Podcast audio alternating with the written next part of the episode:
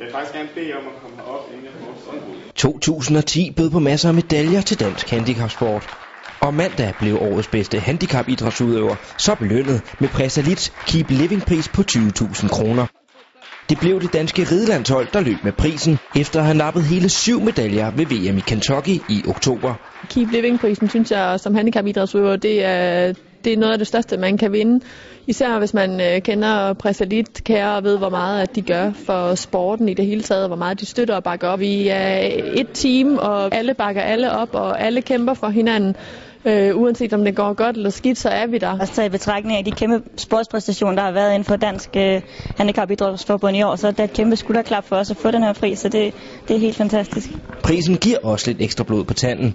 Det motiverer os helt sikkert til at komme videre og kæmpe videre. Så er der selvfølgelig et EM her i øh, 11, vi lige skal kvalificere os til. Det overskygger nogle gange lidt de sure timer hjemme i dagligdagen, at øh, man virkelig slider hårdt øh, i træningen derhjemme. Ny fight og en ny kamp, så øh, man er klar til 2011 og håber at kvalificere sig til 2012. Det var første gang, et hold vandt prisen.